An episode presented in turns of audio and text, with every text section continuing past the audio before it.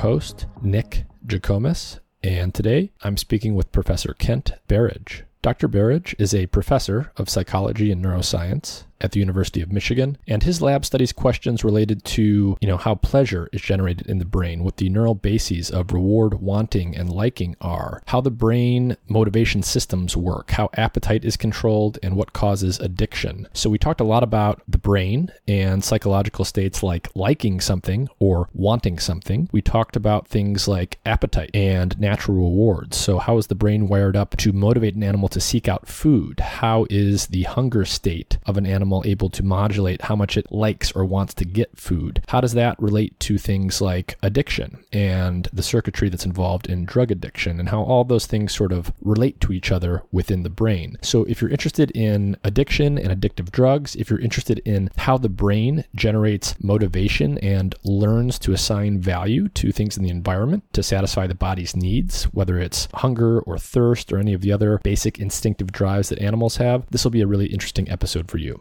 As always, if you enjoy the content I'm producing on this podcast, please like, share, and subscribe. The simplest and easiest way to support the podcast is to sign up for my free weekly newsletter at mindandmatter.substack.com. On my Substack, you'll also get access to my long form writing, which integrates a lot of the subjects I cover across different episodes of the podcast, and you'll receive updates and other interesting content related to the things that I talk about on the Mind and Matter podcast.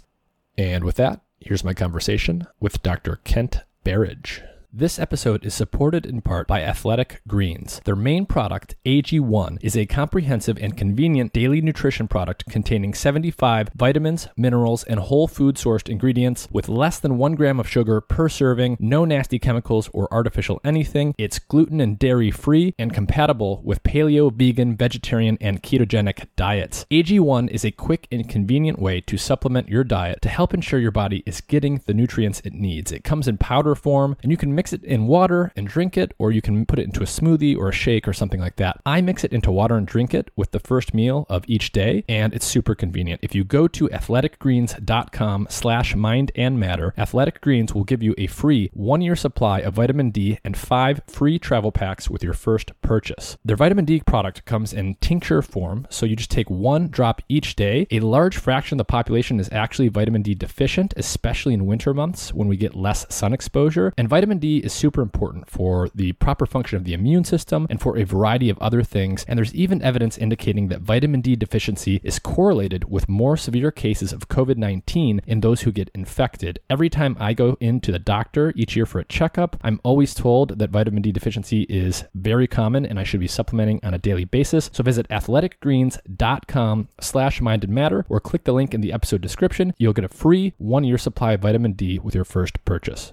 Today's show is brought to you in part by Dosist, an all natural cannabis company specializing in dose controlled cannabis products made with plant based ingredients. To learn more about Dosist, their products, and where they are available, please visit their website through the link in the episode description.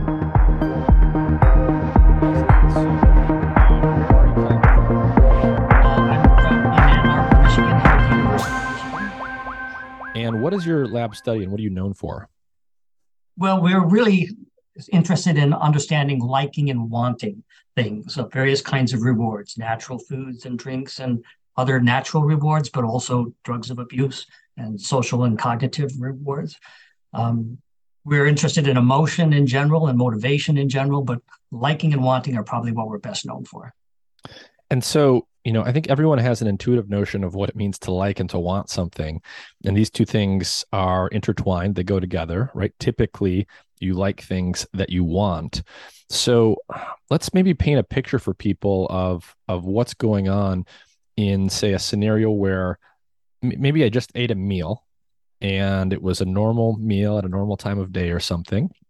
I'm satisfied, I'm full. And then for some reason, let's say I go 2 or 3 days without eating. So I get really hungry, I can't find food, and then I encounter that that same meal again after a couple of days of not eating. Walk us through what's going on phenomenologically and in the brain a little bit in terms of, you know, as my hunger builds and I'm searching for food and I finally find it and then I eat it that second time. How is that second experience different from the first experience and what's really going on to account for the change in the two different meals that I eat? Well, when you're hungry, your brain's mesolimbic system is primed to respond to food cues all around you. So maybe walking down the street and the smell of food hits you, and now you really would like to eat, and maybe you'd like to eat that particular food that you just smelled. Um, this these food cues turn us, sort of tempt us when we're in states of hunger. And if we taste it, we'll like it. We want and like it. I have to admit, when I started in the field, I thought liking and wanting were basically just two words for the same process. Um, we had to change our mind along the way. If you taste of food, just one little taste of food, it can prime even more appetite. So you may have this cocktail peanut phenomenon where you eat one to be polite, but now you'd kind of like another peanut. Um, that can prime you. But as you go on and eat more and start to trigger post ingestive satiety cues, then the pleasure can decline a little bit over the course of a meal. And if you're really stuffing yourself at a, at a major feast, you may at the end just not want to see another piece of food. Um, so you can change, absolutely change both how you like and want the food um, based on your state. Now go for a couple more days and it may start to appeal again. So it primes you again. And so so when I eat that second meal after I'm really hungry, you know, it'll probably taste different. It'll be the same, you know, basic flavor profile, but I'll like it even more because I'm really hungry the second time I encounter it compared to the first time. So what what's actually happening in the brain and, and why is this happening that that the tastes are going to be more pleasurable or be more pronounced in how I feel them? Well, it's a phenomenon that was recognized by Aristotle, so it goes way back thousands of years. But it the the a modern term for it is alliesthesia. This was coined by Michel Cabanac, a French neuroscientist and psychiatrist working in, in Lyon uh, originally um, around 1970. And he sort of pioneered the scientific study of pleasure and changes in pleasure that were induced by changes in physiological state. So the change, the pleasure of food can absolutely vary depending on your hunger and satiety and familiarity. Um, the pleasure of temperatures, you on a hot on a hot day, you might enjoy a cold swim, a cool pool, but on a cold winter day here in Michigan, you'd probably prefer a hot shower. Um, this changes in the pleasantness of thermal temperature sensation happen too, and lots of lots of pleasurable sensations can be modulated by physiological state. This is alliesthesia. It's a word that means change in sensation, although it's really just a change in the pleasure of the sensation. Other parts of the sensation stay the same and stable. And so you mentioned that there there apparently is this difference between liking and wanting something. So even though even though these two things go together often, they're not the same thing. So, what are maybe some examples where an organism wants something it doesn't like or likes something it doesn't want? Right. Well, to kind of recapitulate, I, I originally did think that liking and wanting were the same. And in neuroscience, especially rising as a theme in the 1980s, was the, originally the notion that pleasure in the brain was mediated by brain dopamine systems, mesolimbic dopamine systems, and it's still sort of synonymous and famous for for, for pleasure and rewards um, even today.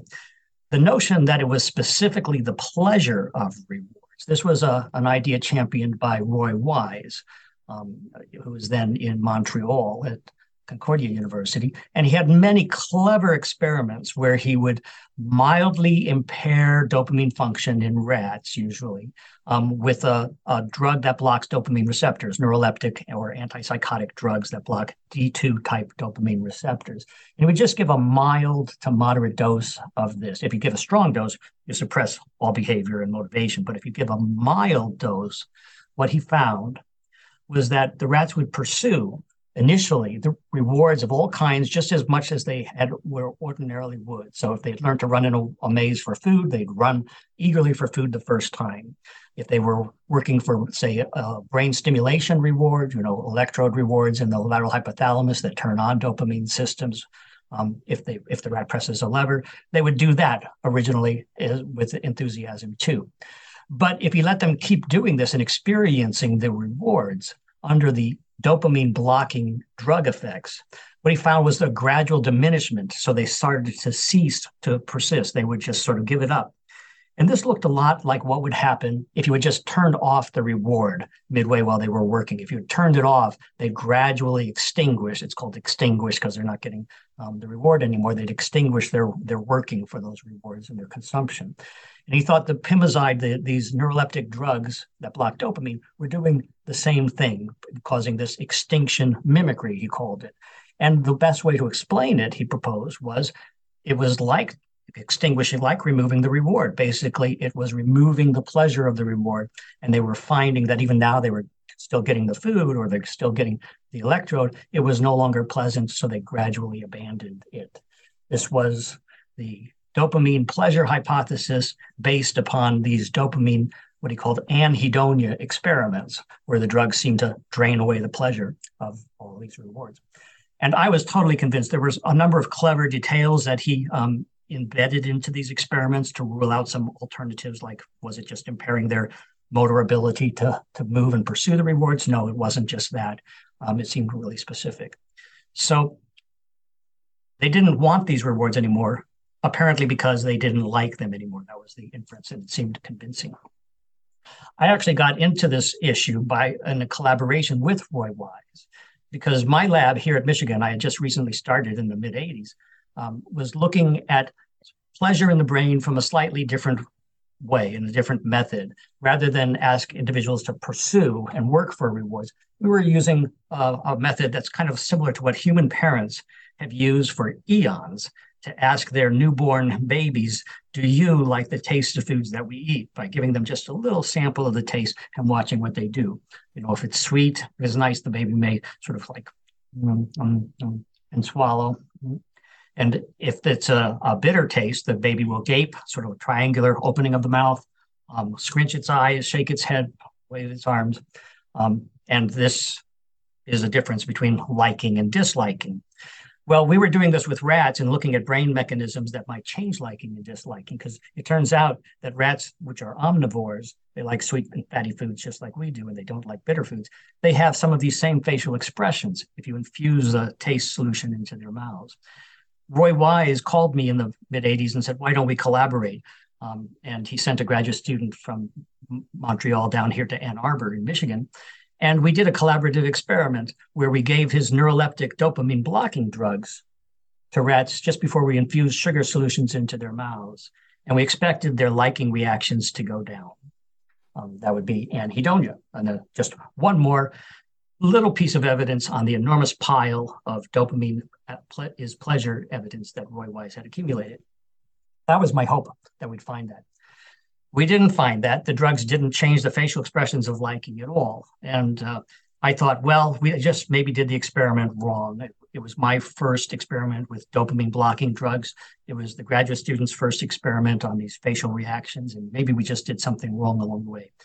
So I repeated this experiment several times in my lab and used different dopamine blocking drugs. I always got the same result. It didn't change the liking reactions.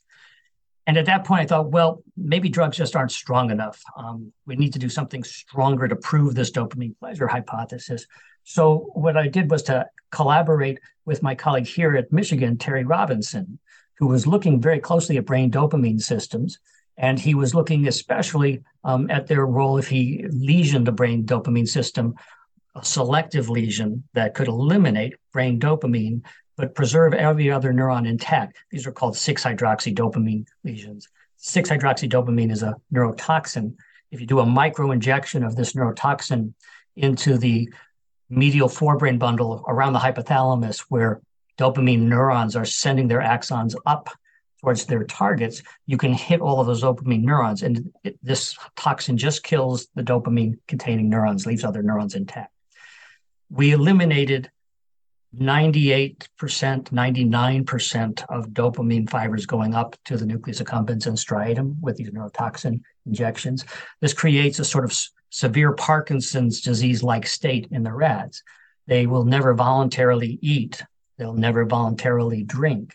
We can keep them in good health by giving them artificial meals and hydration the way you and I would be fed if we were in, in intensive care in the hospital.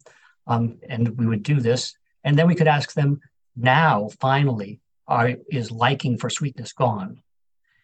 And the answer was no, it was absolutely normal. They're liking reactions to the sweetness.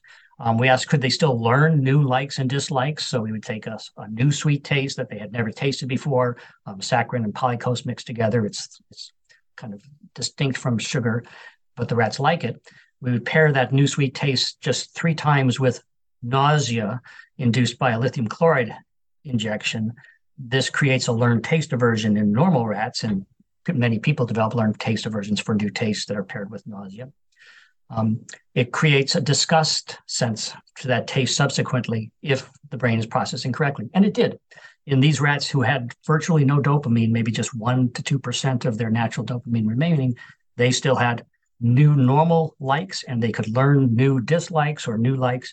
Um, it all seemed normal, despite their massive deficits of not reaching out and not eating voluntarily, not pursuing any reward at all. Um, and we were left scratching our heads and saying, well, how can we explain this? We thought this was going to eliminate dopamine as pleasure, and these pleasure reactions are still the same. That's when we began to think, well, what if dopamine mediated the wanting for these liked rewards, but wasn't necessarily for the liking per se? What if the brain kind of separated these two sides of the same coin, these two words that we thought were the same psychological process? The brain might be telling us, no, they're actually different psychological processes. That was the beginning. Um, there were many subsequent experiments that kind of probed it further. We would turn on dopamine and see if could we turn on wanting without turning on liking. The answer was yes, we could. Um, in many cases, many ways. Um, that was the beginnings of that hypothesis. I see. So the idea originally, and you still you still see this uh, believed in, in popular science a lot these days, was pretty much dopamine equals pleasure. So whenever you taste something you like or, or you get a drug that you like that makes you feel good, that's mediated by dopamine. What you're saying is they did these experiments back in the day. They were able to pharmacologically block dopamine in the brain, and animals seem to be less motivated to get things that they liked. The idea was that they must the liking part of it, the way the the goodness that they feel presumably is lower. But then you did these clever experiments where you can destroy all of the dopamine neurons or nearly all of them that destroys their motivation to go and find things they like. But then when you put something that they like the taste of right in their mouth, even though they're not motivated to go and get it themselves, they still respond behaviorally with the same way. They still seem to like the taste, even though they're not motivated to work with it. That's right. They still show all the same facial liking, smack, lip smacking, you know, lip licking their lips that they would if they if it was absolutely normal. And that was such a disappointment to me originally. Um, it wasn't the result I wanted, but it was the result that the observations seemed to force upon us, at least as a possibility. And so, you know, it's interesting. You said, you know, rats and mice will have these facial expressions, and infant children will have them. And so, it, does that mean that you know some of the uh, some of the things that we experience in terms of what we like and what we don't like to taste are hardwired and, and innately specified? Well, I think they are. These are brain systems that evolved originally eons ago. Um, dopamine neurons and some of the basic circuitry has been argued to be almost 600 million years old by some neuroscientists who say that the same dopamine systems might be found even in arthropods like insects and crustaceans. Um, to some extent. Now, that's a controversial hypothesis, but it's very clear that in mammalian evolution, at least, these are very ancient brain systems. Um, we have them, rats have them, virtually all mammals have them, and they seem to be operating in similar ways in all of us. Mm-hmm. And it makes sense, like that we would naturally like something sweet that has sugar in it because of the way that our metabolism works, right? These those are going to signal things in the environment that have calories that we'll need, and so so naturally it makes sense that the brain would, uh, you know, create uh, a positive emotion, a feel good emotion to motivate us to get those things. Um, sort of the opposite with bitter things, but we can also learn to sort of overcome this, right? Like I remember being a kid and trying coffee at some point and thinking, oh, this is gross. Why does anyone drink it? Then as I got older and I was in college and I needed to wake up in the morning and go to class and everything, I learned to overcome that natural aversion to the bitter taste of the coffee and, and I learned to like it. So, what's going on there when an animal learns to like something it previously didn't like? Well, we absolutely can learn new likes and dislikes for coffee, for alcoholic beverages, for some people, even tobacco smoke. Um, noxious, all of these originally, but uh, learned wants and learned likes can definitely happen. The reason this can happen is because the liking for something, it's never inherent in the physical stimulus itself completely. Sweet, sweet things are liked ordinarily, but they can become disgusting if they're paired with illness in this, in this way.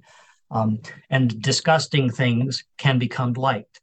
What's happening is that the brain has liking mechanisms, absolutely does.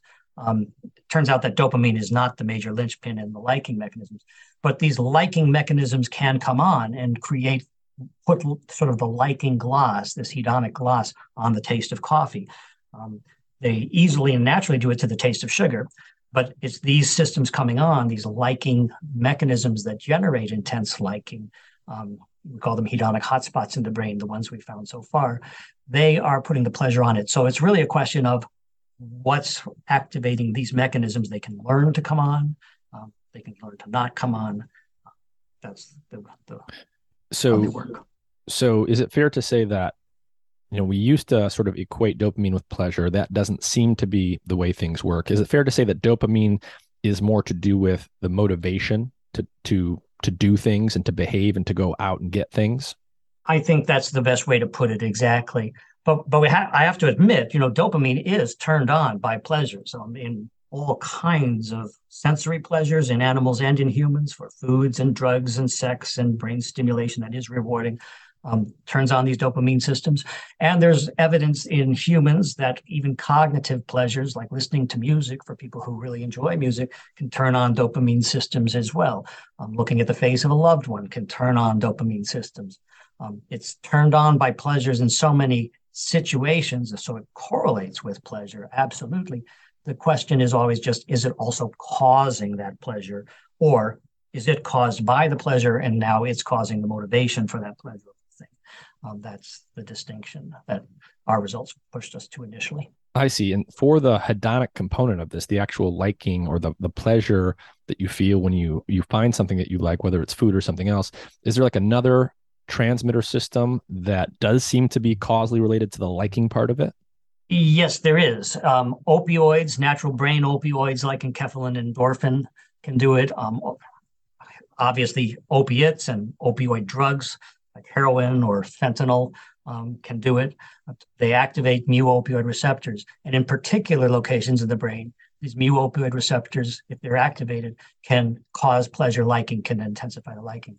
Now, it's not throughout the entire brain, and it's not even throughout the entire reward structure. Say, like the nucleus accumbens is a famous reward structure. And within the nucleus accumbens, there is one little spot, a hedonic hotspot, that's about one tenth of the total volume of the nucleus accumbens at the very front and sort of middle on both sides um, and top of the nucleus accumbens shell this hedonic hotspot, if opioid stimulation is given to it inside their neurons that have these opioid receptors, this enhances the liking. So this will generate increases in liking. And if we eliminate this sort of thing, it can reduce the liking. Other neurotransmitters too, like endocannabinoids um, in the same hedonic hotspot, the sort of brain version of, of marijuana THC, um, neuro, neurotransmitters like anandamide, for example, can turn on liking in these same hedonic hotspots. There's a hedonic hotspot in the nucleus accumbens, about one tenth of its total volume. In the orbital frontal cortex, that's a part of our cortex just above the eyes, there's another hedonic hotspot, um, just a small zone of it, about, again, about 10, 20% of that orbital frontal cortex. There's another in the insula cortex, the sort of on the, tucked in on the sides of the brain uh, the back of the frontal lobe, but covered up by the temporal lobes. The insula has a hedonic hotspot. And there's a couple of depths sort of lower in the brain below the nucleus accumbens, like in a structure called the ventral pallidum, um, that's especially important for pleasure, and even one perhaps in the brain stem. So there's several of these hedonic hotspots, opioids, endocannabinoids, a couple of other neurotransmitters in them can turn on the, the liking. Dopamine never ever does. If we move out of the hedonic hotspots, if we give opioid stimulation, say to the 90% of the nucleus accumbens that isn't the hedonic hotspot, what that does is it turns on wanting for rewards, just like dopamine does, but it does not turn on the liking.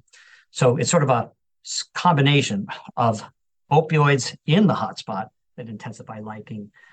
The brain has kind of this restricted liking mechanisms, um, more massive wanting mechanisms. When liking does come on, say if we do stimulate a hedonic hotspot in the nucleus accumbens, it turns on the other hedonic hotspots, recruits them into co-activation. So they all come on sort of like a unanimous network. And if that happens, when that happens, that causes the intense liking. If we disrupt that unanimous activation, um, then liking isn't enhanced. So these are mechanisms that can give pleasure or take it away. Mm-hmm. And so I suppose, you know, when we start talking about things like opioid receptors and other things, they are directly involved in the liking of things. They are distinct from, but but sort of working with, in a sense, the dopamine system that underlies the motivational side of this.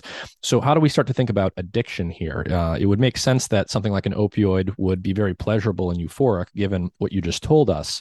So, you know, w- what's going on in the brain as you try something like an opioid or an addictive drug that you like, and then you proceed to a compulsive state where you are uh, constantly motivated to take this, even if uh, the effects start to wear off in terms of how it feels. Right. Well, opioids indeed are very pleasant drugs, and that's, of course, why people take them. Now, not everyone who takes them becomes compulsively addicted to these drugs. So there's a dis- difference, a distinction between drug use and drug addiction. Um, it turns out that relatively a minority of people who are taking, say, cocaine or, or heroin um, will become compulsively addicted somewhere between 10% to 30%, depending on the drug and how it's taken. Uh, these are the individuals who become compulsively addicted. So the question for addiction is really about what's happening that makes those individuals who are disposed by genes and by other early environmental experiences and other considerations, what makes what is the switch that flips basically within them to cause the addiction. Now, addiction theories in neuroscience throughout the 80s and 90s were really based mostly on the notion of withdrawal. You know, opioids can produce a strong withdrawal syndrome, of course. Um, alcohol can, if a person's really dependent on alcohol, it can cause its withdrawal can actually be fatal by inducing um, convulsions that that can sometimes be fatal. So withdrawal can be very potent. Um, on the other hand, some drugs that are really quite addictive, like methamphetamine and cocaine, they produce at best only weak withdrawal syndromes compared to heroin or alcohol. Um, and even for the drugs that, yet they can be very addictive, these methamphetamine, cocaine for the, for the particular individuals.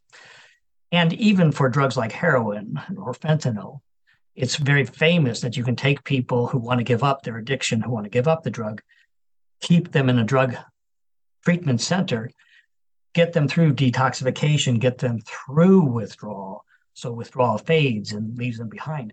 Then they go back into ordinary life and relapse again and again after months or even years of abstinence, but yet relapse, uh, find that irresistible at some point.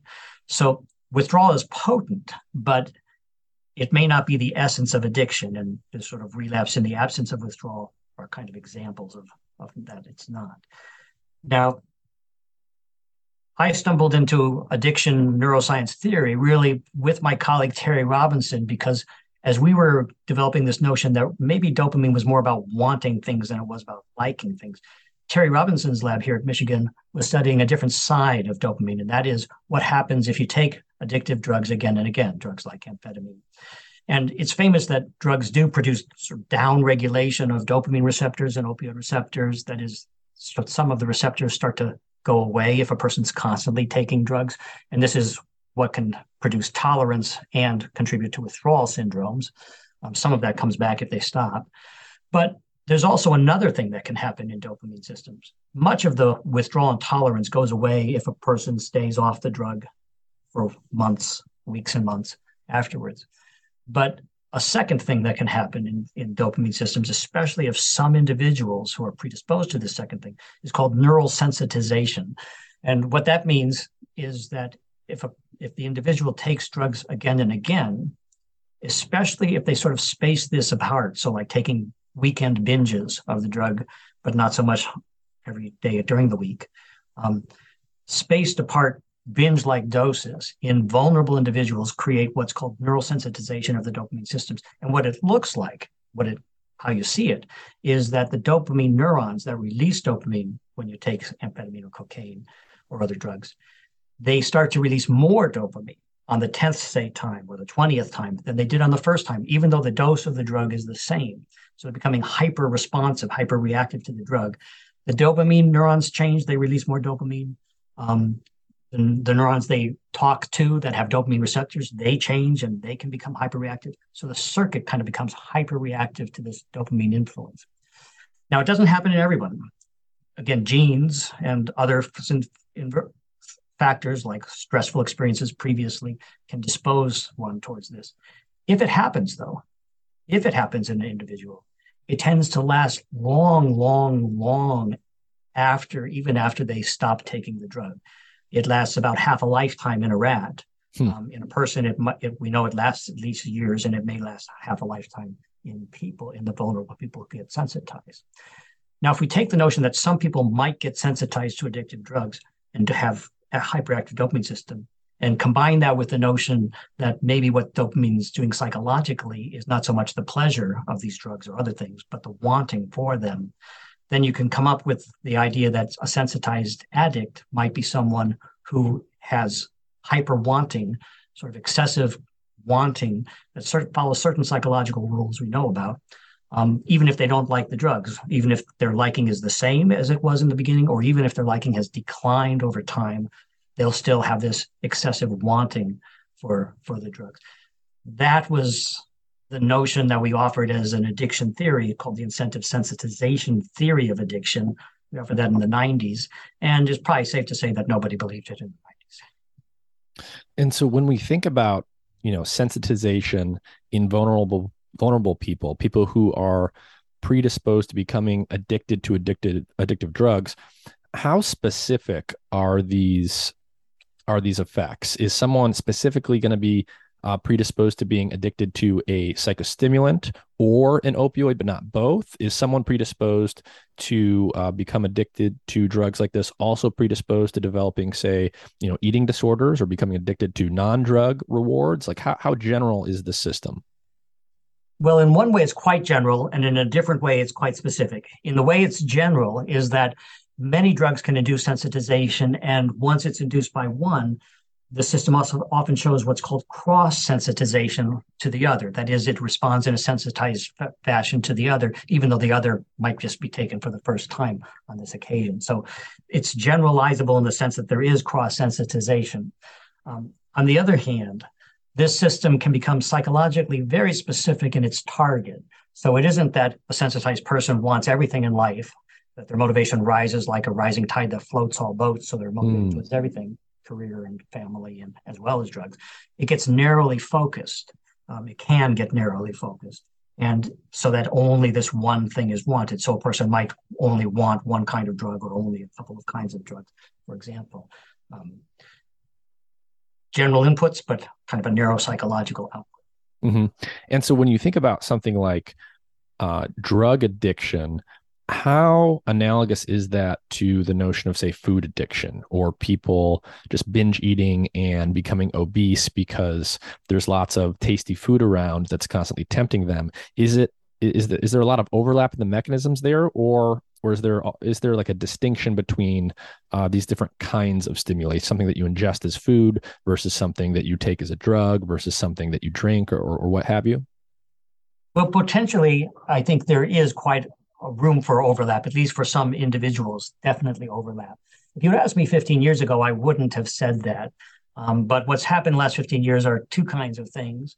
Um, one is neuroimaging evidence on food addiction and gambling addiction and such that suggests the same brain mesolimbic systems are involved and becoming hyperreactive in these individuals, say in a gambling addict. So it's drug cues that activate the system, but not um, say food, whereas in a binge eater who might have what could be legitimately called food addiction, um, it activates the food cues but not the money cues. So again, this this hyper wanting of these particular things.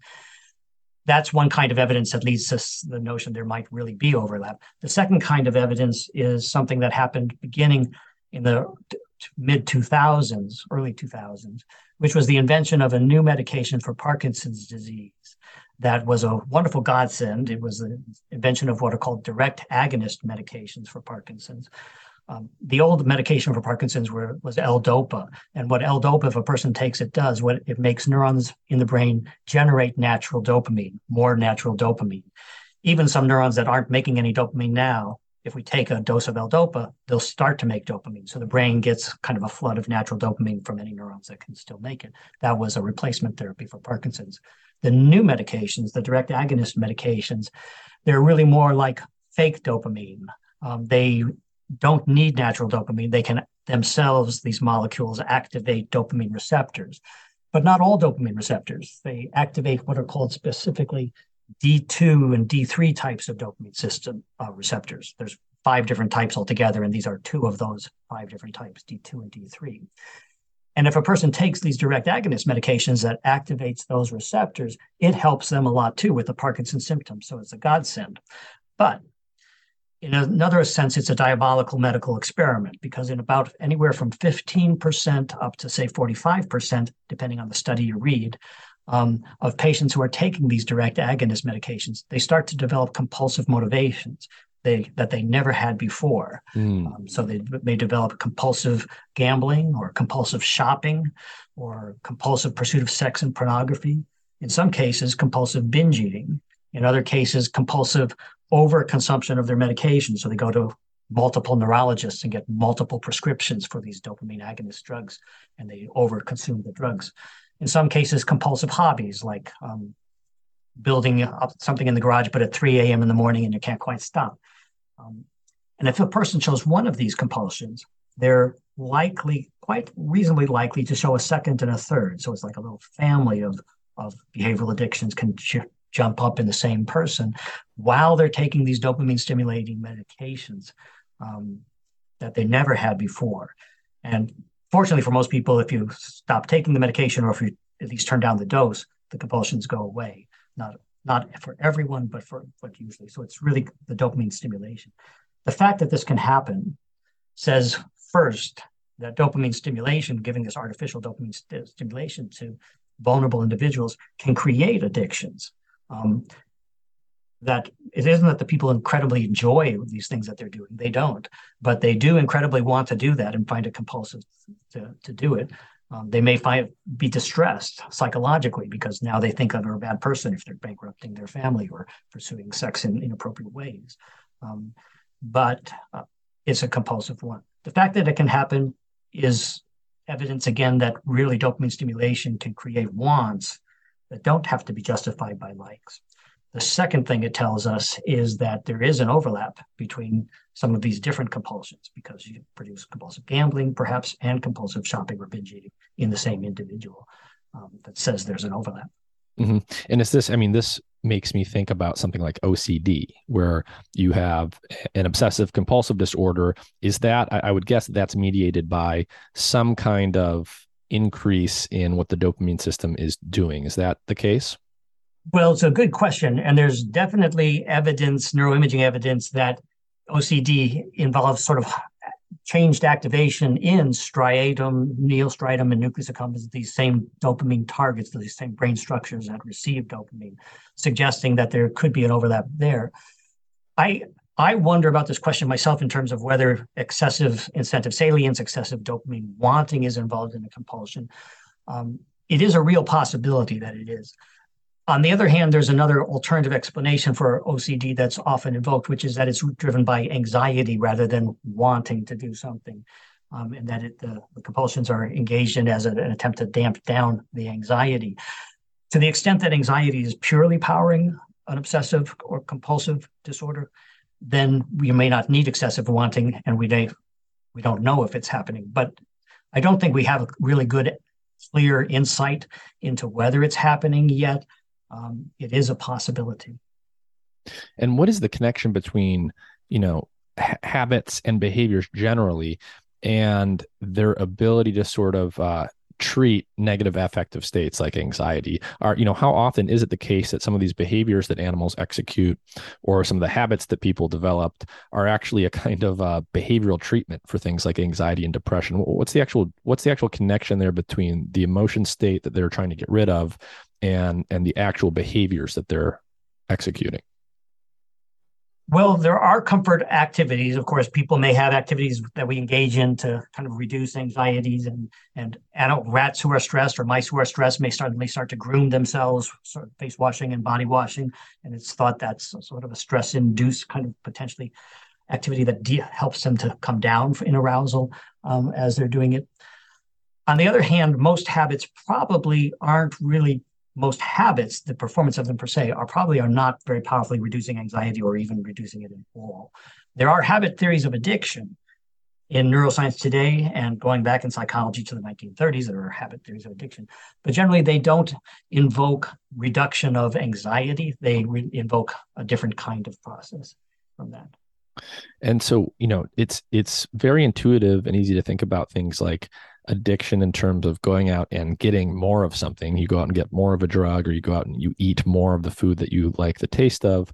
But then there's also things like eating disorders where people, I mean, effectively seem to become addicted to not eating or depriving themselves of something. And so, you know, if you think about something like anorexia, for example, do we know what's going on there to to get you to this weird place where you you really seem to want to deprive yourself of something that you would ordinarily naturally be motivated to go and get?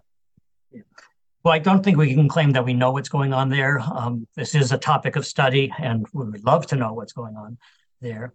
Um, I would say, I mean, it's an open empirical question to whether these kinds of psychological processes play a role. And I, I don't actually study uh, anorexia nervosa, and I don't have human patient studies at all. So I'm not in the position to collect the evidence, but other people are. And there are there have been some suggestions that it might be not only a sort of dis not diswanting of food, but actually kind of an excessive motivational salience attributed to foods. I mean, I've been told by psychiatrists who work with patients with anorexia nervosa that patients may become really fascinated and interested in food, just not wanting to eat it. Um, but and also attached to other kinds of motivational salience processes, such as perception of their own body in a slightly fearful way um, that can involve a different sort of acts, different sort of process, still involving brain dopamine systems in a in a fearful way, but uh, sort of distorted body perception and distorted motivational significance of body perception. So, you know, when we think about um, so so earlier we talked about how you know the brain it, it, does have this innate capacity to like things in general. There's systems that mediate the liking of things and motivational systems that mediate our general ability to want to go out and work for those things.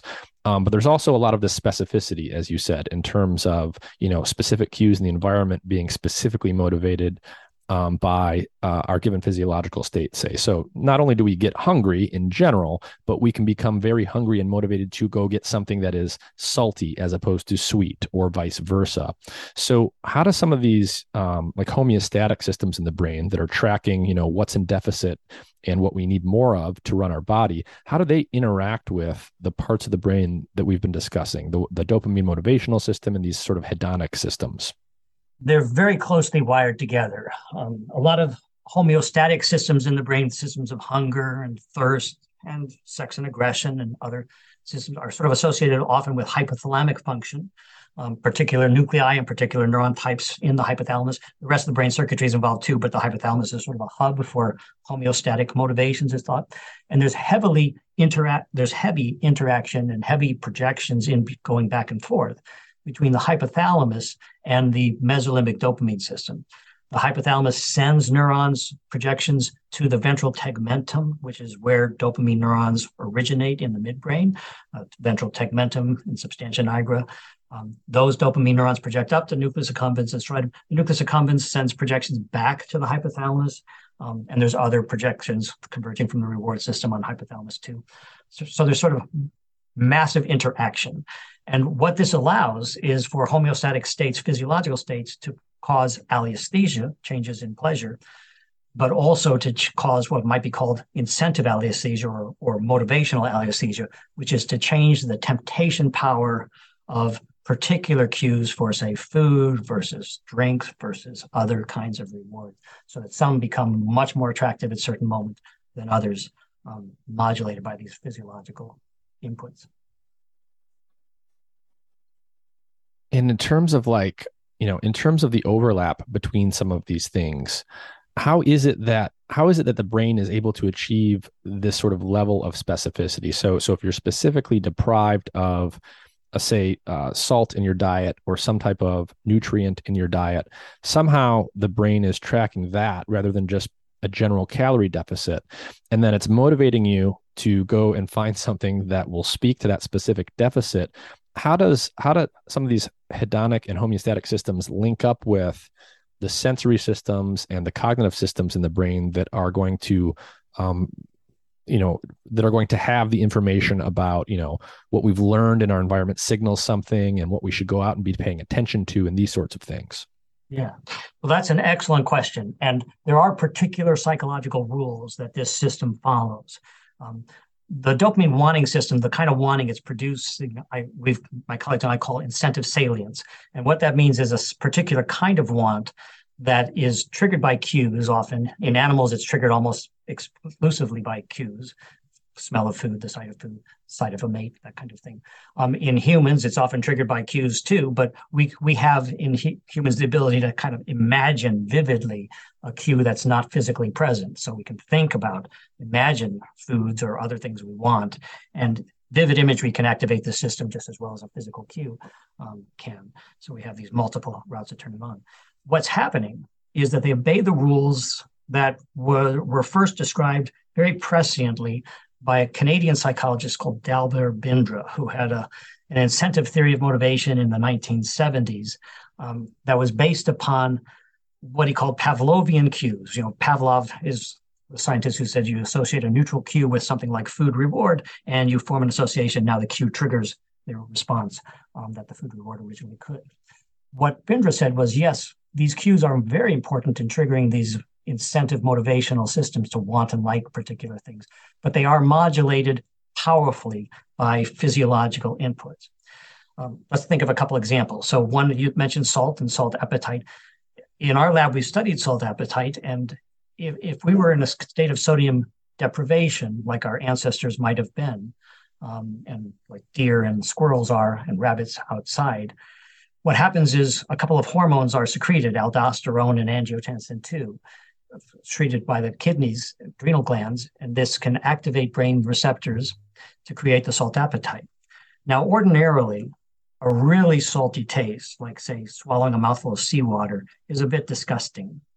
Um, if we take water from the Dead Sea, which is three times saltier than seawater, a mouthful of Dead Sea seawater is very disgusting if we squirt a little Dead Sea seawater into a rat's mouth, it will show disgust gapes and head shakes and flails, just as though we had squirted intense bitterness into its mouth.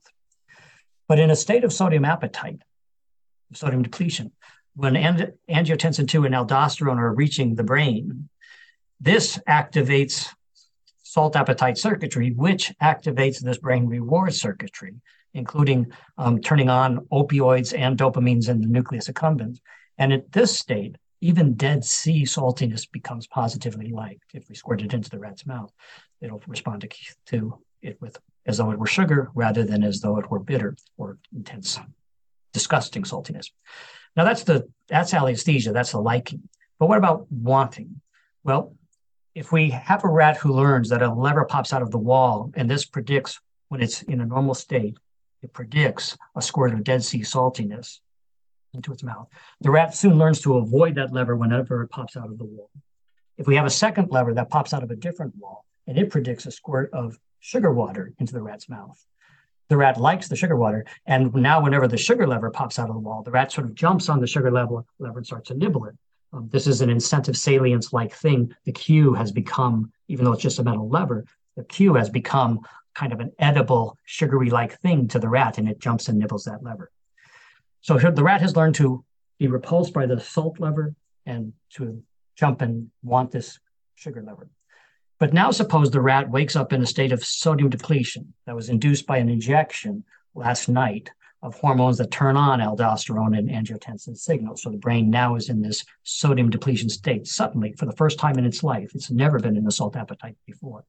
We know if it tasted Dead Sea saltiness now, it would like it and not find it disgusting. But the question we want to ask is how will it respond to the cue that's all that it's always been repulsed by, that's always predicted nasty disgustingness. Will it have to relearn that the cue is now associated with a like thing? The answer is no, no, no. Bindra essentially predicted this, what would happen. What happens is the cue for the Dead Sea saltiness pops out, and today the rat jumps on that, that lever for saltiness and starts to nibble it, just like it would jump on the sugar lever, even though at this moment it has not yet tasted saltiness as liked. It hasn't yet had the Dead Sea saltiness infusion into its mouth on this sodium depleted day. It instantly wants the lever that was formerly repulsive. So the temptation value of the cue can be absolutely modulated uh, from moment to moment. I see. So even though, yeah, even though the rat has only ever experienced that lever with a dislike or disgust reaction, it has never wanted to go taste that saltiness, and it's never actually been salt deprived before. That very first time that you physiologically put the animal in a state of salt depletion, somehow that physiological state is able to change the brain such that the animal now wants to go and and interact with that lever and likes the taste of it. So somehow, you know, the sensory information about that lever and its association with saltiness is instead of being linked up to the aversive state networks in the brain or whatever, is suddenly hooked up to the the liking networks all in all in one shot. Exactly. It's what I call incentive alliesthesia, where the temptation power of the cue is drastically changed, in this case, reversed from negative to positive by this new physiological state. This kind of thing is happening in people all the time, too. Um, so, thinking of binge eating and um, neural things that connect our homeostatic hunger satiety circuits to this reward circuitry. One example that I find kind of powerful and, and neat is an is a neuroimaging study that was done at Cambridge University in England by a team who were studying um, people who are born congenitally lacking leptin. They lack the gene to make leptin. These are people primarily belonging to certain families in Pakistan and Turkey and that region of the world. Um, they become very obese. They, as children, they demand food. They constantly demand food. They're not satisfied um, by eating a meal and they become very, very obese. These are leptin deficient people. Now, leptin is a is a molecule that's ordinarily produced by fat cells in our body, and it acts as a satiety signal ordinarily. These people, since they lack the leptin, um, they don't have the satiety signal, and it's, it's understandable that they would overeat. Now, an interesting thing is what happens in the neuroimaging scanner. Um, if if hungry ordinary people are popped into a neuroimaging scanner and shown photographs of tempting foods, delicious foods that we would like. This activates our mesolimbic system quite powerfully if we're hungry looking at these tempting foods. If we just have a big meal, if we eat to satiety a big meal, and then we go back into the scanner, these same foods, looking at the photos, they don't really activate the reward system nearly as powerfully anymore. So satiety has reduced our response to the food cues. We don't want those food cues. We don't want the foods. A leptin deficient person looks in the scanner when they haven't eaten it the food cues really powerfully activate their reward systems in the brain of course if that person that leptin deficient person eats a full meal and now goes back into the scanner and sees the food photographs the photographs still activate its reward system in this leptin deficient person's brain as powerfully as they did when they were hungry you know before the meal um, they've eaten they're loaded with calories but their brain is still hungry and it responds to food cues with this temptation power, intense wants, um, whether they've eaten or not. If you give an injection of leptin, artificial leptin or synthesized leptin to the person, so now this person who's never had leptin because they can't produce it, now they have exogenous leptin given to them in an injection. Now, if they eat the meal and go into the scanner, their reward system is not so activated by the food cues anymore, hmm. giving them the leptin. Now, in the brain, leptin receptors are in the hypothalamus, but leptin receptors are also in the ventral tegmentum where the dopamine neurons lie. And there are connections from the hypothalamus to the ventral tegmentum. So leptin acting on those two kinds of targets, ventral tegmentum near dopamine and hypothalamus, sends this modulating signal to the dopamine reward circuitry that says you don't have to be tempted by food cues at this point. You're in this leptin high calorically sated state. But if we lack that and the leptin deficient people give us kind of an insight into what's going on there. Um, we see food could remain always tempting. I see. So, so as your physiological state changes, you go from being uh, hungry to sated, or vice versa. As you become thirsty, or as as you become salt deprived, there are literally hormones and things that change. Their levels change in your blood. They go into the brain and they directly change some of these neurons that in the dopamine reward system, in in other parts of the brain that we've been talking about, and that's how some of these switches are are actually caused. You know, when we talked about the rat who goes from being averse to the salt stimulus to liking it, it's because something, you know, it has been released into the bloodstream that's literally gone into the brain and sort of tuned these circuits differently. Yes. Uh, I think of it as these chemicals are like they're modulating the dopamine circuits. They're not sort of forcing it into a new level of activity themselves, but they modulate it. So now the system will respond differently to cues for foods versus cues for water and other things how much you know when we think about when we think about modern humans compared to um, our human ancestors, you know, thousands and thousands of years ago, or just to animals in a natural state, you know, an animal living out in the wild, um, in the middle of nowhere, is almost always going to be in some kind of deprived state, right? It's always going to be sort of struggling to find enough food. There's going to be times where it doesn't have enough salt. There's going to be other times where it hasn't had water in a while. And the animal is sort of always working to satisfy these deprivation states. And, you know, what I want to connect that to in humans is, you know, when you when you're hungry and you eat something, the food not only tastes good and has pleasure coming from the sensory qualities of the food itself, but you're sort of getting rid, rid of a bad feeling, right? The the feeling of being hungry is really uncomfortable. People get cranky and irritable. Um, it's something that you want to get rid of, and so the brain is is you know sort of coupling these negative feelings we get when we're deprived of something with the positive feelings we get when we get the thing that gets rid of that negative sensation. But I think the uh, sort of overall picture I have in my mind is that you know animals in the wild are more or less always working to to get rid of these deprived states. And i'm wondering if that general observation in terms of that going on and, and some of the brain mechanisms that underlie that that we've been discussing is that related to the fact that in human beings today we live in states of basically perpetual abundance? Um, most of us most of the time always have more than enough food around any type of food that we want. We're you know i'm never going thirsty. I always have water that's available to me.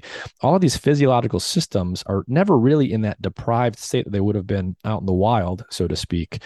And and we've got you know a rise in many neuropsychiatric conditions like depression. Do you think there's a connection between some of the some of the trends in in the rise of these psychiatric conditions in humans and the fact that we're we're living in a state of perpetual abundance? Well, I think the evolutionary mis- mismatch idea that you described, that we evolved in situations of scarcity and that has changed, that sort of wired the brain to respond as though we're always in systems of scarcity, even when we're not, and lead us to overeat and overconsume. I think that's a real plausible hypothesis and very widely held. Um, how it relates to clinical depression, I'm really not qualified to say. But what I can say something about is how it relates to the nasty feelings of hunger and nasty feelings of other deprivations that you mentioned. Um, nasty feelings of hunger and nasty feelings of thirst and other nasty feelings, they were thought to be the driving force in motivation for psychology and neuroscience from the 1930s through the 1960s and 70s. Really, it was drive, aversive drives, hunger, thirst. Sex can even be thought of as a kind of aversive drive or aggression levels that, that become make one irritable and res- able to respond to provocations with aggression as an as an aversive drive. And it was thought that drive reduction, that is reducing these aversive states, was the essence of motivation. Um, neuroscience, the, the original neuroscience of motivation, looking at the original hypothalamic mechanisms of motivation, were absolutely sure that motivation was going to be caused by aversive drives and that the reason you eat was to reduce that aversive drive. Um, there was even I, a, a, wonderful quote by Neal Miller, who was a famous neuroscientist at the time. He was recording from neurons in the hypothalamus, and he thought they would go, they would fire a lot when we were hungry, and he thought if we ate a, a, meal, it would reduce the firing of these hunger neurons. So they would be an aversive feeling of hunger when we're hungry, and eating food should reverse would, would lower them. And around the same time, it was being discovered that some electrodes in the hypothalamus were very rewarding.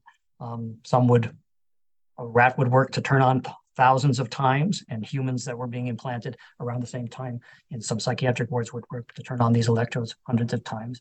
Um, and Neal Miller was sure that what was, must be happening, other electrodes were aversive in the hypothalamus.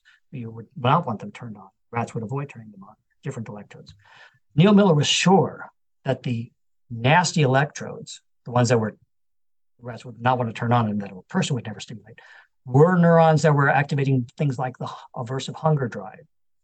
And he was sure that neurons that reward electrodes that individuals work to turn on, these were probably turning on neurons that were very different than maybe satiety neurons, neurons that could reduce the aversive drives. That's why they would be rewarding, why a person would work for them. So basically, he thought if he could record from the neuron that was avoided, that would be the hunger neuron, and he would see that neuron go down during the food. What turned out, though, very quickly was that this was entirely opposite to the truth. What really was happening was that the reward electrodes that rats would work to turn on, these were the same electrodes that would make them eat a lot. If you turned them on freely, they would turn on a hunger, apparently. The aversive electrodes that rats would never want to turn on were the electrodes that would stop them from eating. Now, it would stop them from eating, one would thought by reducing the aversive hunger drive, but they didn't want this ha- to happen. They wouldn't want this electrode to come on. So basically, it didn't make sense that reward electrode was also essentially a hunger turning on electrode. It didn't make sense by the old drive theory that was drives reversive or by drive reduction theory. This was the beginning that led to people like Dalbir Bindra, that Canadian psychologist who had the Pavlovian incentive theory, who, who said, began to suggest, well, maybe motivation systems in the brain aren't wired around reducing these drives, these aversive drives so much. Maybe they're wired more towards the rewards themselves out in the world and the cues that are associated with these rewards turned on. And what has happened in the intervening in the subsequent decades between 1970s and now is that it's just become very clear that yes, although hunger is aversive, severe hunger is aversive and many other severe states are aversive, that's not the essence of their motivating properties for food. The brain is really, the hunger is modulating the reward system's response to food cues and such. This is what's really driving eating, uh, much more than the aversive senses of hunger themselves. The, the, debate still goes on a little bit in neuroscience, but I'd say 90% of the evidence is very clear that it's incentive systems and not drive reduction systems that are motivating eating and other natural pursuits. And when we think about, you know, when we think about trying to uh, use animal studies to think about humanity to think about like addiction in humans to think about overconsumption of food in humans and things like this to what extent does the animal research uh, tell us something very cleanly about what's going on with humans? And where does it where does it start to break down? Well it's always an empirical question how how what will transfer from animals to humans and we find what does and what doesn't i have to admit you know when we were proposing the notion that dopamine was wanting and not liking based on our rat experiments it's fair to say that nobody believed us for at least the first 10 years of that theory throughout the 1990s.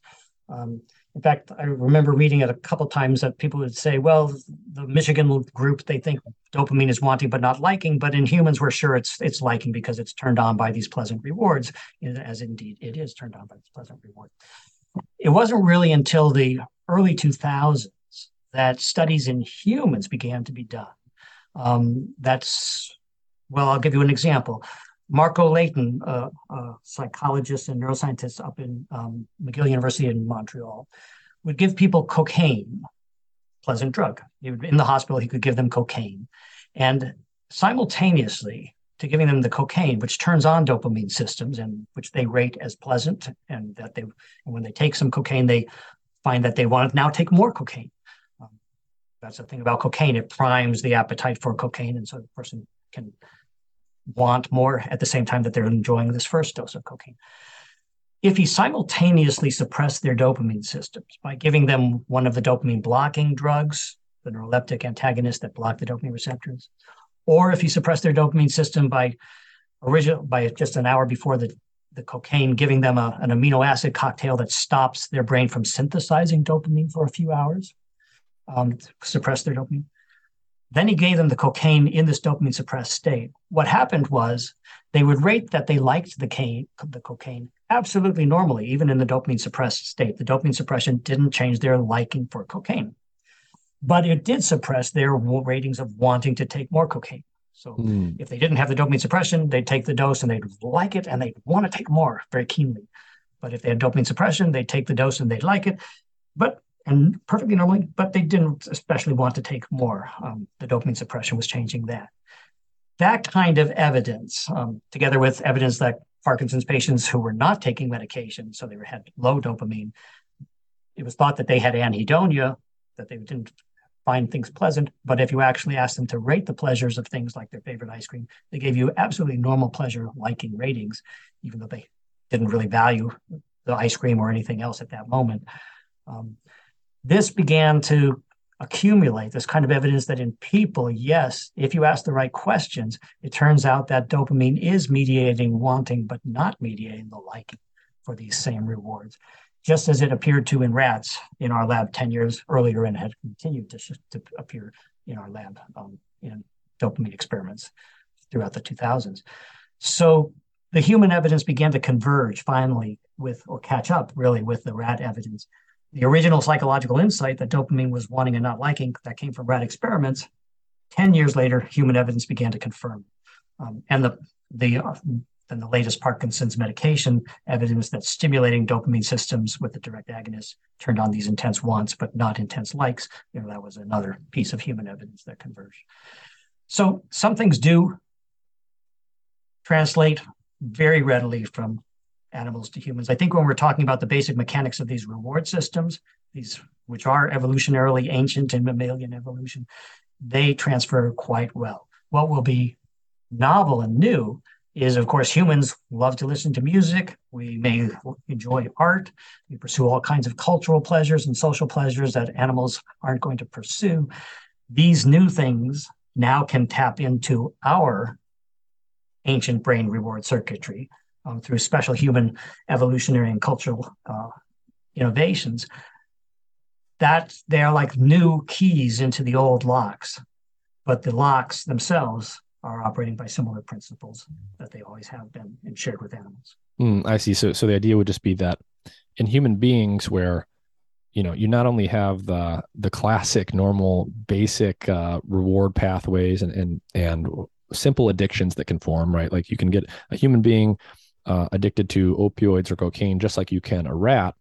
Um, but a human being can also become addicted to ideas and symbols, and there's sort of a, a, more of a cognitive component there. And the idea would be that even though there's this other extra layer of learning and associations that can hook into this circuitry, it's still hooking into something that's quite conserved, even between a mouse and a rat and, and a human being. Yes, uh, to a surprising degree because because I have to admit that 20 years ago I didn't think this was the case at all. Um, 20 years ago, I thought the distinct human cognitive pleasures were entirely cortically based and different, separate from the sensory pleasures of sex and drugs and foods and things that activate the mesolimbic subcortical system. In fact, with colleagues, psychiatrists here at the University of Michigan, I collaborated in a study about 20 years ago where we looked exactly for that in human beings, thinking that humor funny jokes and cartoons that were humorous would activate their cortical systems and versus looking at food cues should activate their mesolimbic reward system. And we failed to find what we were hoping to see this segregation of cognitive cortical pleasures from subcortical pleasures. The reason we failed it turns out as other subsequent fmri studies by others over the last 20 years have shown is that's because those cognitive pleasures are actually activating the same mesolimbic system um, to this surprising degree that uh, that the sensory pleasures did. So things like listening to one's favorite music. Um, in music students at McGill University, uh, Zatorre and colleagues there have shown that this activates their mesolimbic system, including dopamine release. Um, looking at art can do the same in some individuals who really enjoy art. Looking at the face of a loved one um, can activate the same mesolimbic system. Even something as abstract, perhaps, as sort of happiness, hedonic happiness in general. Um, Richie Davidson at the University of Wisconsin and his colleagues have done neuroimaging studies in older adults, asking people to rate their, their their contentment really with their lives, how satisfied they are, how happy they are with their lives. what they find is a remarkable linear relationship between the, their ratings of contentment in their life and activation of the nucleus accumbens when they're in the mesolimbic when they're in the uh, neuroimaging scanner. The nucleus accumbens is the target of these subcortical dopamine systems. It's the last thing I would have expected 20 years ago to be associated with human happiness. But this is saying that possibly even that abstract happiness is related to recruiting these mesolimbic ancient circuitry. Um, that's where the evidence seems to be pointing. Now, it's not to say that cortical systems aren't also involved in all kinds of human pleasures. They are. Um, they absolutely are. That's not a surprise. What's a surprise is that the ancient subcortical systems also are, and maybe possibly mediating the pleasure of those events. That's that's the surprise to me. So, asking a, a, bit more of an abstract or theoretical question, you know, when we think about emotion and motivation, you know, why why do these emotional states exist at all? Why isn't why isn't everything just a chain of of reflexes that can get hooked up together? Um, you know, it, it seems like you know you could imagine that you know hypothetically things could be that way, and yet they don't seem to be. So, so what exactly are these emotional states, and, and what are they doing? That differentiates them or necessitates that we have them such that everything's not just a, a chain of of uh, you know associative reflexes. Right. Well that is a wonderful question and it is really in a sense the question of neuroscience and psychology. It's it's, it's essentially the equivalent to the question of why our does consciousness exist? Why do we have any awareness of things at all? Couldn't evolution have made designed brains to behave appropriately in the right situations without consciousness? And many philosophers of science and others would say, well, yes, I would think so. So why is consciousness there? Um, we don't have a good answer to this question. but given that consciousness is there, so we have conscious awareness of percepts and memories and feelings, then the, the question is so why have these particular kinds of emotional feelings, say both liking and wanting? Why are they there in these embedded systems? And there, there's some good answers and there's some slightly good answers. Um, is if one could think of an ancient creature that only had, say, only a wanting system or only a liking system, I would vote for it to have the only the wanting system.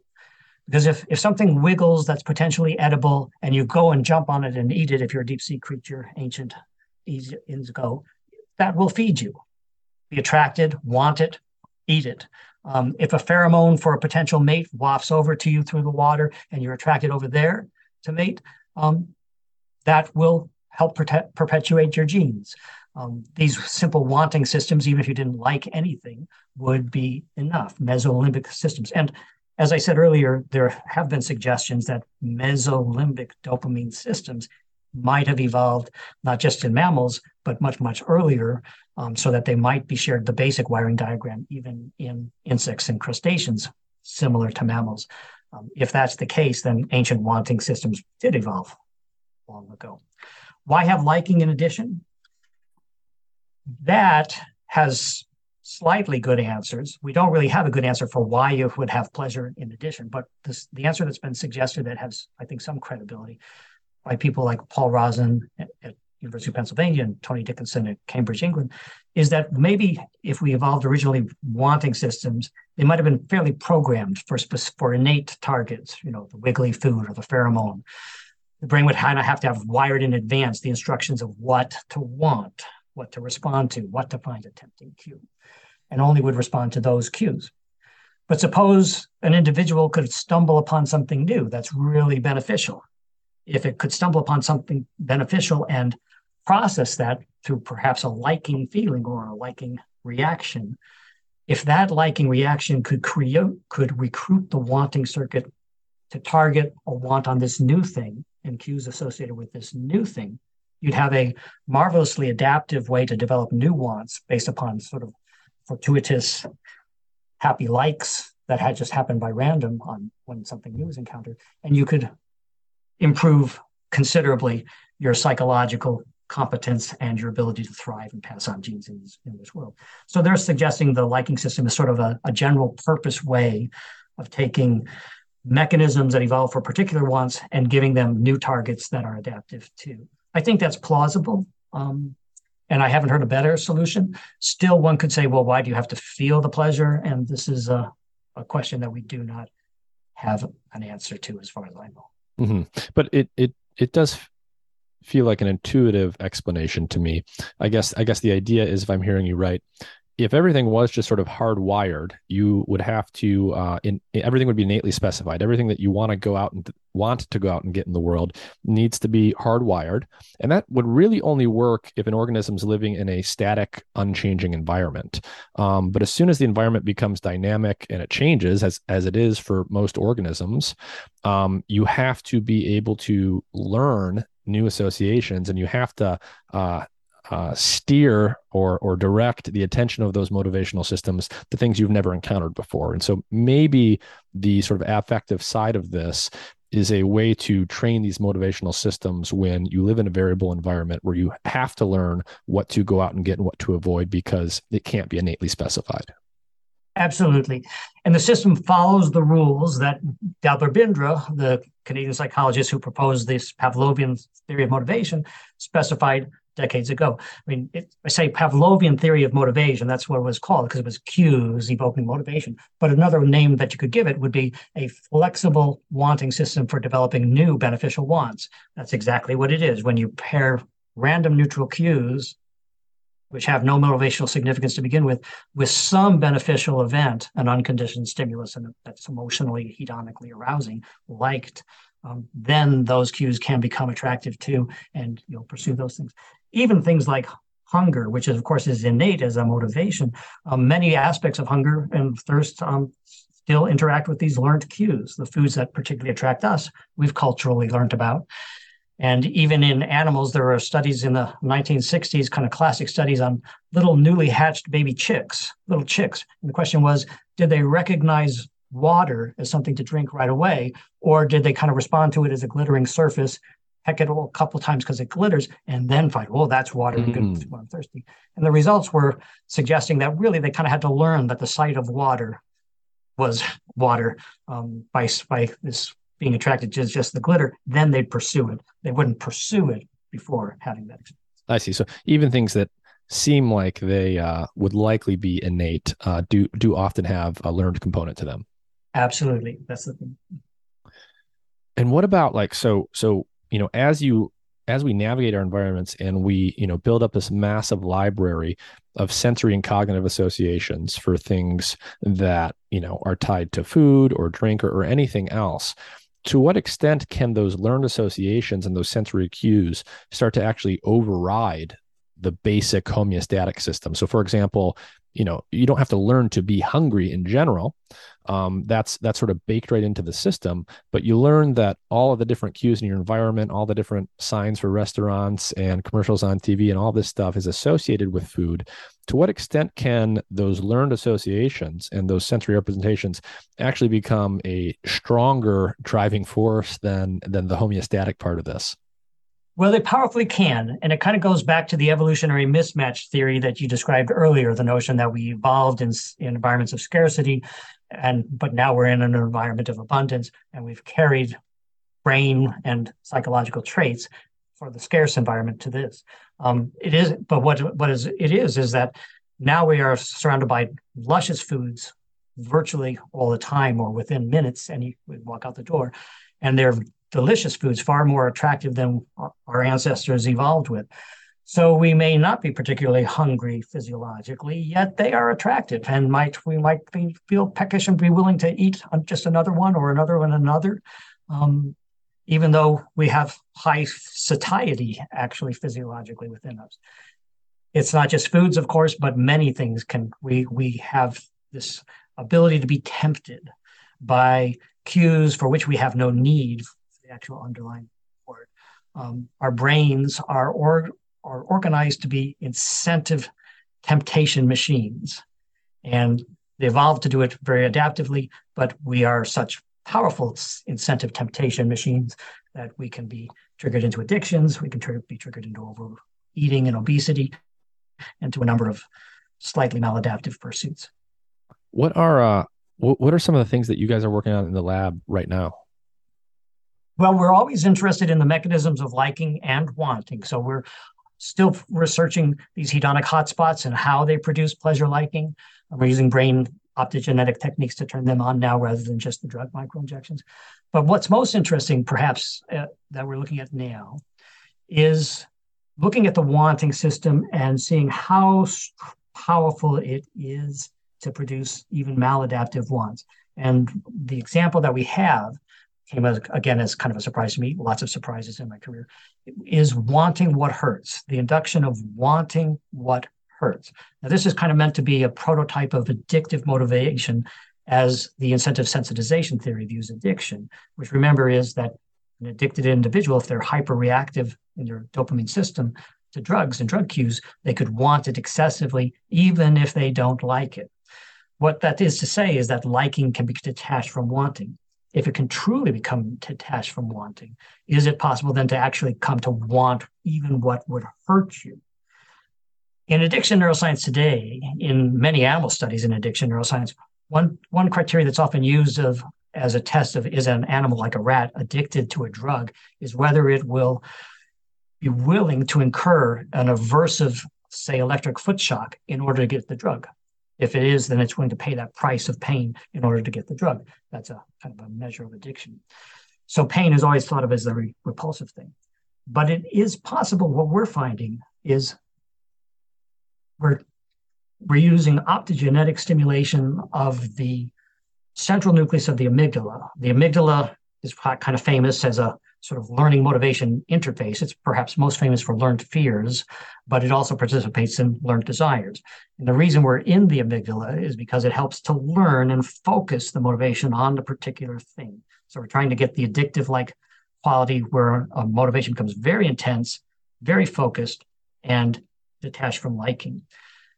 If we st- if we pair stimulation of the central nucleus of the amygdala, which is a striatal-like part of the amygdala, like the nucleus accumbens, it has some neurobiological and psychological features similar to the nucleus accumbens. One of the psychological features is little neural stimulations in the central nucleus of amygdala can generate intense motivations, including intense wants. We pair, if we pair uh,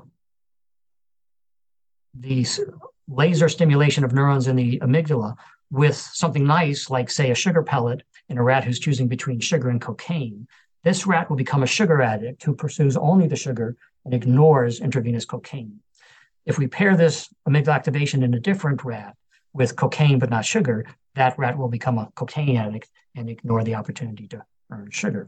Normal rats in this situation do choose both, about 50 50, get some cocaine, get some sugar, get some more cocaine, some more sugar. Why not? They're both freely available. But we can create the addict by this pairing. Now, if we take in a third rat the same amygdala pairing, but now we pair it with something nasty, potentially nasty, which is an electrified shock rod that sticks out of the wall of the chamber just a few inches. Um, just a little metal poking rod that sticks out of the chamber. It's immobile. The rat does not have to touch it ever. The, the chamber is large enough you can entirely avoid it. But most rats, out of curiosity, will touch even if they have no amygdala stimulation. They'll touch once. What is this? Maybe twice. They'll get electric shock then they'll stay back. They'll stay as far away from that rod as possible, and they'll start to kick sand that's in the chamber. They'll kick it towards the rod. It's called defensive burying. It's an anti-predator behavior that rodents will show to things like scorpions or snakes, um, kicking sand at them to drive them away sometimes, and they'll bury the rod. But if we take a rat who has the central nucleus of the amygdala stimulation and we pair it whenever the rat gets within a centimeter of this rod and touches the rod, what happens is the rod gets a shock and jumps back it comes back and gets a second shock and jumps back. It comes and gets really interested in the rod and hovers over it eagerly and sniffs it and gets a shock perhaps on its nose and jumps back. Comes right back to the rod and is just fascinated by this rod. And we'll get a shock after shock after shock. Um, if they reach 20 shocks, we take them out because we don't want them to get any more shocks, but God knows how high they would go. They're just attracted to this rod that hurts them. Now, they're really attracted. It's not an aggressive response. If we say to the rat, that's attracted to this rod will protect you from yourself, will protect you from this rod, will put this big block barrier between you and the rod so you can't see it. You'd have to stand up on your hind feet to peer over the barrier if you wanted, and you'll have to jump and climb over it if you wanted to get to the rod. What is you're safe? Just stay on the safe side. What the rat does is it climbs over, jumps over, and gets to the rod and touches it. We grab the rat gently as soon as it touches the rod and got a shock, pull back to the safe side, say, okay, You're safe again. You can now stay there. It jumps back, it climbs back to the rod. They'll climb over five times in a 15 minute test, climb over this barrier and get shocks each time, sometimes multiple shocks each time. It seeks out and wants the rod. It also wants other cues associated with this rod that hurts it. Um, so if we perish sound, every time it gets a rod shock, every time it touches the rod and gets a shock, it also hears a distinct sound like beep. Ordinary rats do not want to hear a sound that predicts shock. They will avoid a sound that predicts shock. They don't want to turn on. These rats who have been attracted to the rod, if we took take them into a different situation where there's no rod, but there is a way, a lever they can press to hear the shock associated sound if they want, they press the lever many, many times. Give me that shock sound again. Give me the shock sound again. They want the cues associated with this thing that hurt them. This is a very Bindra like incentive salience feature. They want these are tempting cues. Now, this want is for this thing that hurts them. It's mediated by it's it's mediated, it's caused by the pairing the amygdala stimulation, but it's actually mediated not just by the amygdala. At the moment the rats are attracted to that shock rod, if we look at their brains just a moment after, we find that their whole mesolimbic system is activated as they're approaching the shock rod, just as it would be if they were approaching a sugar pellet or if they were approaching cocaine and eagerly wanted those things. They literally want the rod that shocks them in the same way that has um, that that it would want to reward. It's creating an addictive like motivation focused on the rod and its cues for something that hurts them. That is sort of the proof of principle almost stronger than I would have believed myself before we saw this, that wanting can detach so completely from liking that it can even cause one to want what hurts one. Um, if it can happen for a shock rod, it can happen for addictive drugs and other addictive situations that aren't nearly as aversive as a shock rod. Um, yeah, and I suppose that would have a lot of implications for things that we could tie this to in human beings that you know under normal circumstances normal ecological conditions you're almost always going to have the wanting tied to liking in the sort of normal intuitive way that we all experience these things attached to each other. But in these artificial conditions or you can imagine if someone is just in a very unfortunate or unlikely natural condition you can in fact have the wanting tied to something aversive something that literally hurts you and then you continue doing that over and over again pretty much just like you would if you were compulsively addicted to something like cocaine.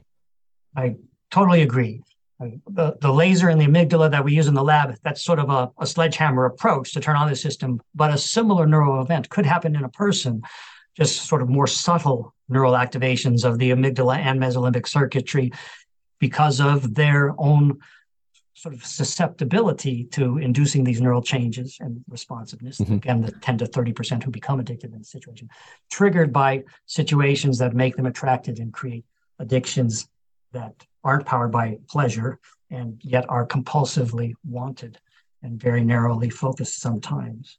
And um, and do you know why the central amygdala is able to do this type of thing? Is it directly talking to some of these other systems in ways that that make sense?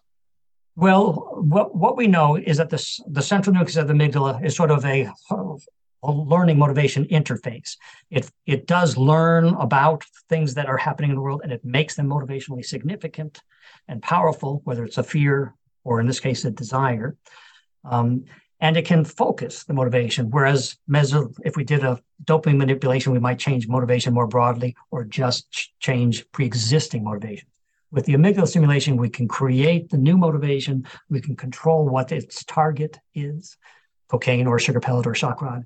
We can narrowly focus the motivation on it. So, and, it, and it's all doing it by sort of recruiting the dopamine. So you might think of, in a sense, the amygdala is here acting like a lens for the illumination that the dopamine system generates. If the dopamine system is a lamp that's generating motivational light, um, the the amygdala can focus that light narrowly, like a flashlight narrow beam, on on a pinpoint target, like and create it wanting for just that one thing.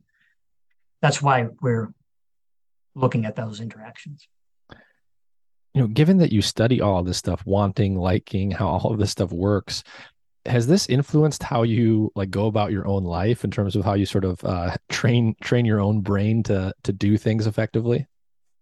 Well, it's it's it, it gives a little bit of an insight. I don't think it's changed my life, but it may add a, a little bit of insight. And knowing some of the rules um, by which the system operates, um, can can sometimes be handy. You know, so for example, one one rule by which the system operates is that often it's primed by the last taste or the last drink um, of something. And if you'd really rather not overconsume, but you have this urge at the moment in the at the end of the meal or while you're in a dr- drinking session um, to continue, if you pause, if you can pause for 15 minutes or so, um, often these urges will decline.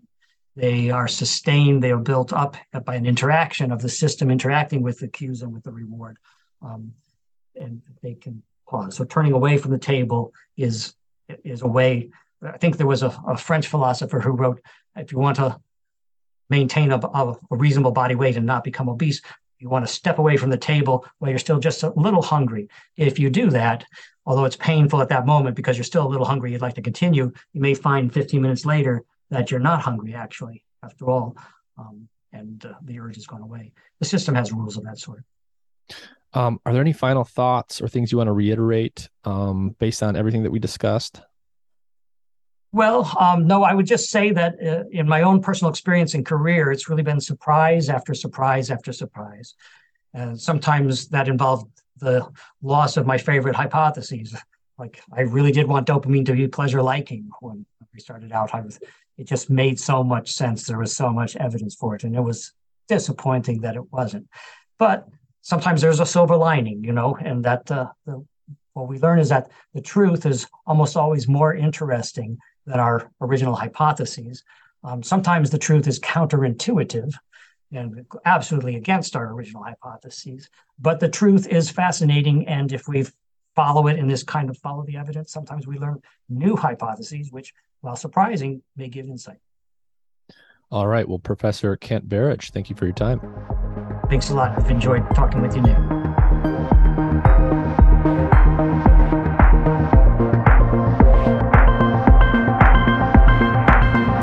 This episode is supported in part by the Amino Company. They specialize in making science backed amino acid products that you can mix into any drink. Their products contain a mixture of essential amino acids, the building blocks of proteins in the body, as well as other nutrients, including minerals like iron and electrolytes like potassium. Your body is constantly repairing damage, and your muscles and tissues need the right mix of amino acids and nutrients to do this effectively. One thing I like about Amino Co. is they actually conduct clinical trials to determine what their products really do. They have a variety of formulations and engineered for different purposes, and my personal favorite is one called Heal, which has been shown to be three times more efficient at triggering muscle growth and repair than other protein sources. It helps maintain healthy inflammation levels and preserve muscle mass during periods of inactivity. I mix this product into the water bottle I bring to the gym and consume it before, during, and after my workouts, and I have felt a noticeable difference in my performance during those workouts and my recovery times from soreness and fatigue afterwards. Their products are keto friendly, soy free, vegetarian or vegan, gluten free, and non GMO, so they are compatible compatible with almost any diet or lifestyle. You can support the podcast and try Heal or any of their other products by using the discount code MIND when you visit aminoco.com slash mind. You will get 30% off your purchase. If you work out regularly or do intensive exercise, I recommend trying AminoCo's products. I get a lot of companies reaching out to me about advertising, and I only end up using and liking a small percentage of the products that I see. So check out aminoco.com slash mind and use the code MIND to try these products today for 30% off.